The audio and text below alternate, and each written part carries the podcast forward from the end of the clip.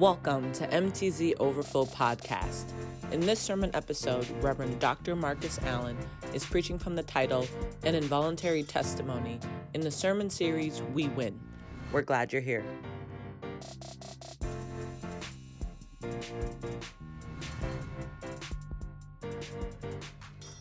Let us pray.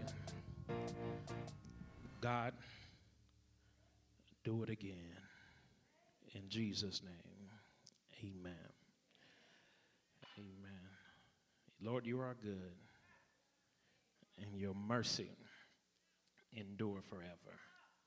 And because of that, we give you all the glory, the honor, and the praise. We're continuing back to the Gospel of Matthew, chapter twenty-seven. We'll start reading at verse number fifty-seven. Matthew twenty-seven, verse fifty-seven, and if you are able to stand, please stand in reference to reverence of the reading of God's holy word. Matthew twenty-seven, fifty-seven. Amen. God bless you all. Thank you for being in worship. And if you're watching us in the virtual space, if you're on Facebook, go ahead and be a virtual evangelist. Amen. And hit that share button. Amen. And share with somebody and let them know that we are in worship on this Palm Sunday. Amen. Amen. Matthew twenty-seven, fifty-seven. We're continuing with this sermon series, We Win. And we, we've seen um, all of these events at the cross. We notice how they called Jesus the King of the Cross and mocked him. Uh, we see how the thieves were on the cross. Uh, we see how Jesus died on the cross. But today we want to look at the burial of Jesus. Matthew twenty-seven and fifty-seven. And it reads, Now when evening had come, there were there came a rich man from Arimathea named Joseph, who himself had also become a disciple of Jesus. This man went to Pilate and asked for the body of Jesus. Then Pilate commanded the body to be given to him.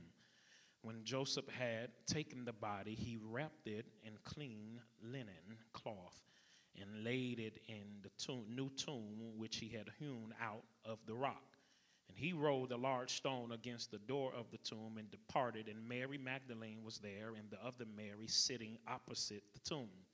On the next day, which followed the day of preparation, the chief priests and Pharisees gathered together to Pilate, saying, Sir, we remember while he was still alive how that deceiver said, After three days I will rise. Therefore command the tomb to be secure until the third day, lest his disciples come by night and steal him away and say to the people, he has risen from the dead. So the last deception will be worse than the first. Pilate said to them, You have a guard, go your way, make it as secure as you know how. So they went and made the tomb secure, sealing the stone and setting the guard. Read verse sixty-four one more time. Therefore command that the tomb be made secure until the third day.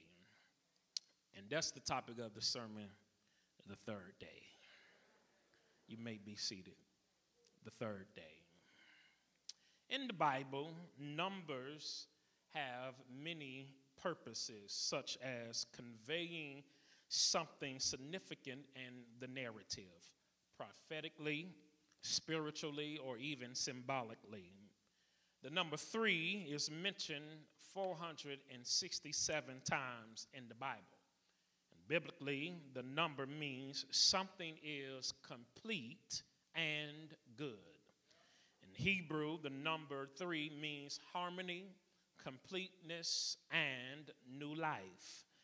And we can see all three of these meanings in the biblical text. Harmony. We see Jesus doing certain things three times. He warns Peter that he would deny him three times before the rooster crows. But then he restores Peter by telling him three times, if you love me, feed my sheep. It's in the Garden of Gethsemane where Jesus prays three times before he declares, "Not my will, but thy will be done." We see harmony, but we also see completeness. The Holy Trinity of the Father, Son, and the Holy Spirit displays what is perfect and what is whole. The Trinity represents God's self-sufficiency, which means he don't need nobody else to be God. That he'll always be God, no matter what happens, how we feel, our faith in him, God will remain God. God is defined in the very beginning of the book of Revelation and, and the threefold characteristic, which is, which was, and which to come. But he's also the same today, yesterday, and forevermore. We see the number three meaning harmony, completely completeness, but we also see it meaning new life. There were three crosses on Calvary's Hill during Jesus' crucifixion. There was three hours of darkness until Jesus died on the cross after he suffered from the sixth to the ninth hour. In Jewish culture, three days past the time of death indicated that the person was truly dead. Jesus told his disciples that he would be delivered to into the hands of men, and they will kill him, and he will be raised on the third day. Jesus declared in John chapter two that if the temple was destroyed, he would raise it again in three days. The third day brings new life. In John eleven and thirty-nine, Martha warned Jesus that if he removed the stone from Lazarus' tomb, there would be a strong stench. And after three whole days he had passed since the death of Lazarus, Jesus declares to the people at the tomb, "Move the stone," and shouted, "Lazarus, come forth." And new life was able to begin on the third day. Jonah, three days in the well or in the belly of a great fish, and to be in the belly of a fish for this length of time was sure uh, a sure sign of God's will, because Jonah was kept alive when he should have been dead. I wish I had a witness here. He, he he's alive, but after the third day, help us today, God, the fish uh, spit him out on dry ground. Oh, yes, I can testify myself about the third day. When I was seventeen years old, a young boy picked my picture out of a yearbook stating that I attempted to rob him while riding the city bus. I, I was arrested, fingerprinted, and booked into the Milwaukee County Jail due to my skin color and my zip code. No investigation was conducted before declaring me a criminal. H- however, on the third day, I wish I had a witness. On, on, on the third day, without appearing before a judge, they released me. And today I declare that I represent new life on the third day. Jesus, Jesus has endured the shame of the cross. Judas has betrayed him. Peter has denied him. The Romans beat him and hung him on the cross. The disciples have deserted him. The people mocked him. The religious leaders challenged him to come down from the cross. The thief degraded him. Jesus hangs on the cross from the sixth to the ninth hour, gives up his spirit, died on the cross just as he, as he prophesied to his disciples and told them he would return on the third day. But somehow, even in this text, we see different perspectives about the third day. We see different perspectives about the third day. The first perspective we see is the disciples had a defeated perspective about the third day.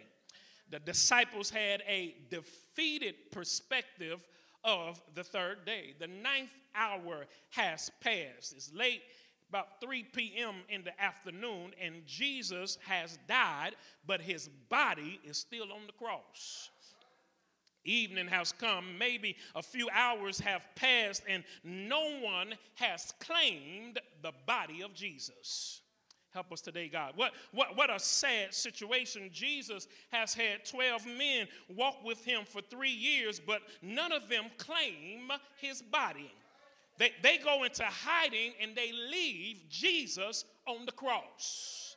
These men had a front row view of the functions of Jesus. They observed that he was not an ordinary man. They saw how he knew wind and wave language. That he said, peace be still, and the winds knew to cease, and the, and the sea knew to come down. They, he, he, they, they, they saw Jesus look at water and change it from water to wine. Peter is also the one who proclaimed Old Testament prophecy and revealed that Jesus, you are the Christ, the Son of the living God, but due to none of them showing up after death, proved that they had a defeated perspective about the third day. Because their actions on the first day displayed how they felt about the third day. I'm going to preach myself happy here. The third day should have been a day of hope and celebration, but the disciples saw it as a day of despair and defeat. None of them leaned on the words of Jesus concerning the third day. And I want to inform somebody here today that the promises God gives us for tomorrow should have the ability to give us hope today. Let me say that one more time. The promises of tomorrow should have the ability to give us hope for today. Your future, your faith in your future hope should inspire you to celebrate your current condition, even if you're not in your desired situation, because you have confidence not only in the promise, but the promise keeper. So, so, so when the promise is, if you seek ye first the kingdom of God and all of his righteousness and all of these things will be added unto you, you do not feel defeated because on day one, nothing is added, but you have hope and the promise that at some point in your seeking, God is going to do the adding. I want to encourage you that, that, that who the promise comes from makes a difference of how you see your future.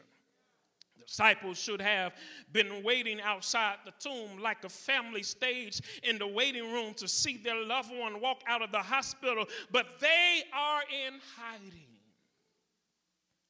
Jesus dies, and it is, and it is as if no one thinks it's necessary to be with him in death. Not no one, the disciples does not see it necessary to be with him in death. A few months ago, I was called to help a family at the hospital.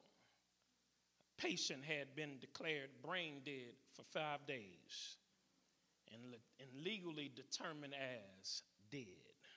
Therefore, the hospital was not obligated to provide any type of medical aid. The hospital had done everything they could and wanted to take the patient off life support, but the family could not accept that the patient was dead. The hospital was communicating with the family, begging them to be there when they took the patient off life support. However, I waited there for hours and the family never came.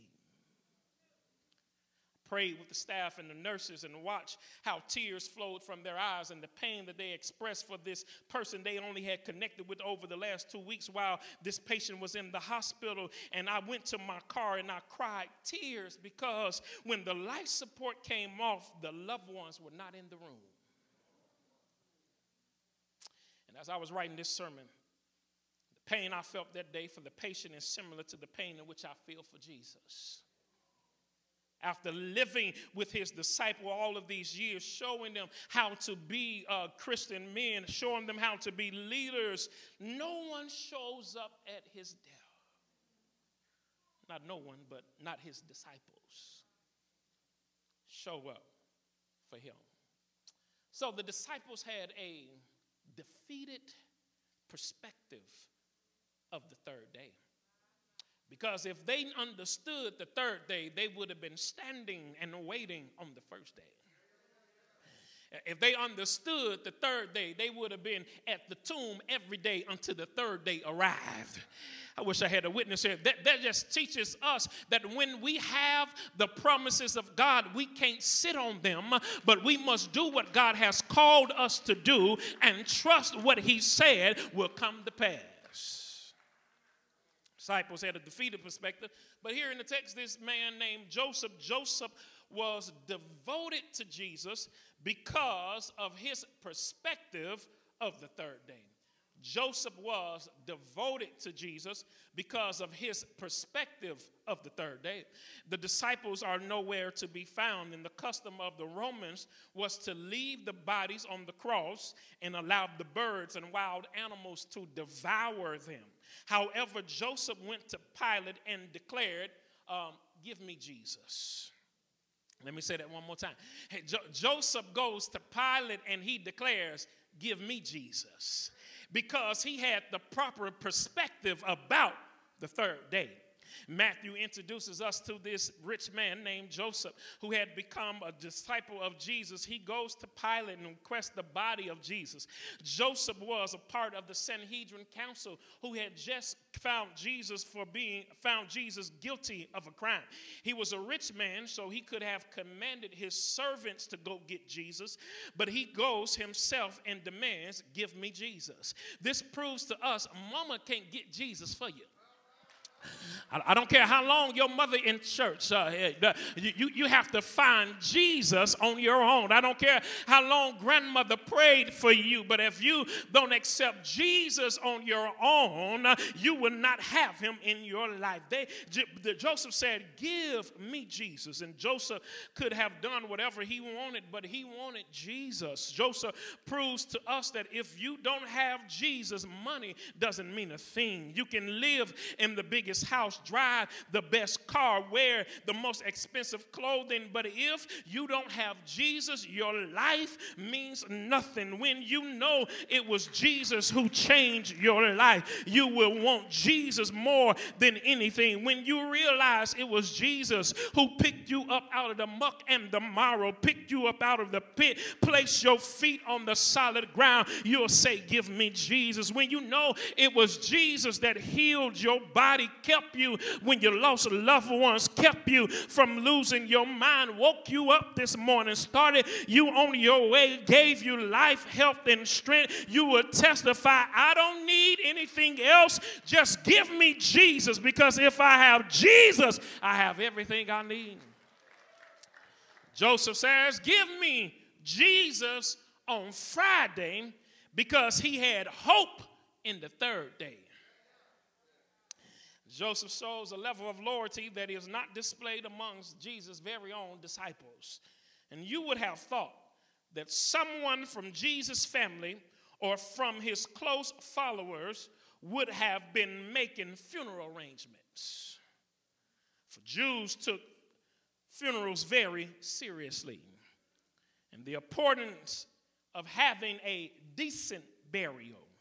But it was this man, Joseph, the only one who took initiative to give Jesus the proper burial. Joseph went to Pilate to get permission to bury Jesus, and then he placed Jesus in his brand new, never used tomb. This was an act of generosity, for a rock tomb was expensive. And since Jesus had been condemned as a criminal, Jews would not allow other bodies to be buried in the same tomb. Therefore, Joseph would have been required to get another tomb made for himself. But Joseph understood that Jesus only needed the tomb for a little while. He, he understood that he was only borrowing the tomb. Help us today, God, and, and because of the promise of the third day. And so he can sacrifice on day one with the promise of day three. Can I get a help, some help in here? That the third day makes a difference how you look at day one. Joseph may have thought to himself, Jesus, you can have it because I know you don't need it for a long time, and I can use it after you're gone. Joseph proves that what we have, it already belongs to Jesus. And if we're willing to give it to him, he'll bless it even the more. Look at us today. two thousand years later, we're talking about Joseph, a man from Arimathea. We're talking about him because of his generosity two thousand years ago, because he was willing to do something for Jesus uh, that Jesus now allows his name to be written in all eternity. Oh, when Jesus, Jesus here, we see that we will get acknowledgement for our generosity. And when the disciples left Jesus, Joseph declared, "Give me Jesus." And when the crowd ceased from mocking and humiliating Jesus, uh, Joseph declared, "Give me Jesus."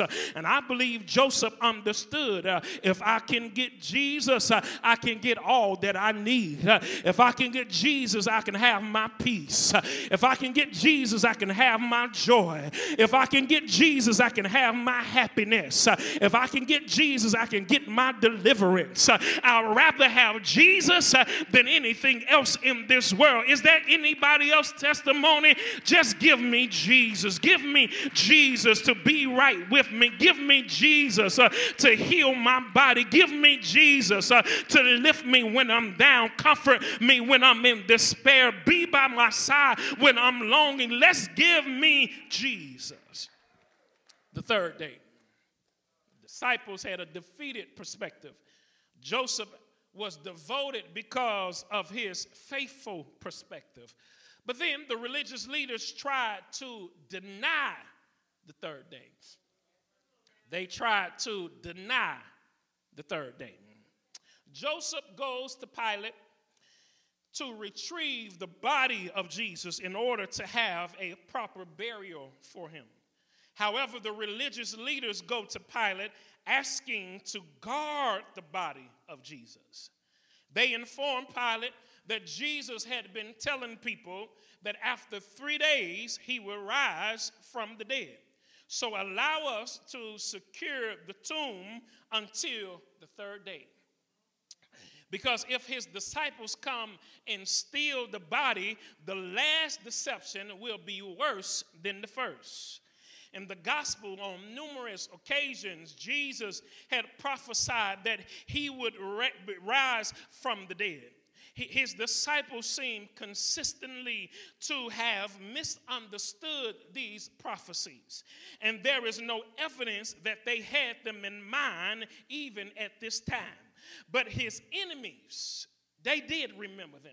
Let me say that one more time. His disciples forgot about them, but his enemies remembered him. His disciples seem unfaithful to what he said. And these religious leaders, his enemy seems fearful about what he said. I wish I had a witness here. Here it is. They, they, they, they had a better memory than those who walked with Jesus and trusted the words more than his own disciples. These Jewish leaders did not anticipate a resurrection. They speak of Jesus as that deceiver when they are referring to the promise of resurrection. They wanted help until the third day.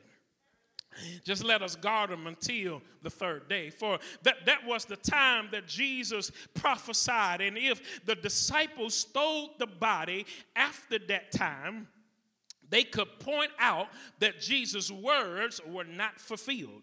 But if the body was stolen within that time, the disciples could claim that he was raised from the dead. It is, of course, true that the disciples would have had a difficult time claiming a resurrection when they had a dead body. And I want to warn Christians today, don't live like you serve a dead Christ. Don't live like you serve a dead Christ.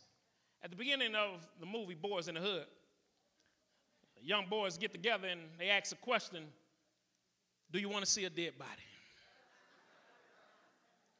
Y'all remember that movie? Do you want to see a, a dead body? They go see this dead body and all they can do is look at it. Because dead people don't talk. Dead people can't fix anything. Dead people can't save. Dead people can't deliver. Dead people can't comfort you. Dead people can't hold you. Dead people can't be with you. Dead people can't rock you late in the midnight hour. So as Christians, we shouldn't live as if we serve a dead Christ. But we serve a living God. That when I'm weak, yes, sir, he makes me strong. When, when I'm down, he lifts me. When, when I'm lonely, he comforts me. When I can't find my way, he guides me. Hi, I'm glad today that I serve a, a, a risen Savior. I serve a God that I can testify. He walks with me, and he talks with me, and he tells me that I am his own. The disciples disregarded the third day. Joseph had faith in the third day. But the religious leaders, they feared the third day. They understood that if there was nobody in the tomb, uh, that there would be evidence that Jesus was who he said he was. Uh, the third day threatened the, cruci- the, the conviction and the crucifixion of Jesus. Uh, nobody in the tomb represented hope uh, in empty spaces. Uh, and I'm here to tell somebody, we have hope today. Uh, the religious leaders were guarding the body when they should have been praising the body. They were trying to keep people from the body when they should have had an open tomb that when Jesus got up, he can walk right out. But thanks be to God that we serve a Savior. We serve a God that had a miracle on the third day. For the third day, yes, sir, I like talking to my wife uh, about my sermons, uh, and sometimes she give me sermon material. And as I was talking to her about the third day, uh, she informed me uh, that the third day uh, is the greatest day uh, in human history. Have I got a witness uh, that can shout today uh, that on the third day uh, we received our hope. Uh, on the third day uh, we received our joy. Uh, on the third day uh, we received what we need. Uh, oh, shucks, y'all. Uh, I'm getting ahead of myself. Uh, if you really want to know uh, about the third day, uh, come back next week. Amen.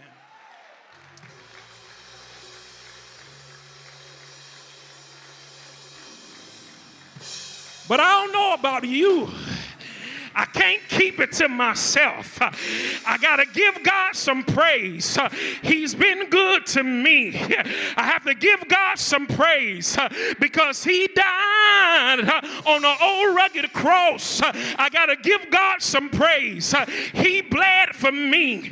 He was wounded for my transgressions, bruised for my iniquity. The chastisement of my peace was upon him, but by his stripes uh, I am healed. Uh, is there anybody uh, in the building today uh, that could testify? Uh, I am healed. Uh, I'm healed from addictions. Uh, I'm healed from fornication. Uh, I'm healed from lying. Uh, I'm healed from cheating. Uh, I'm healed from depression. Uh, I'm healed from anxiety. Uh, I'm healed today. Uh, And I'm walking in my victory. I've got it. I've got it.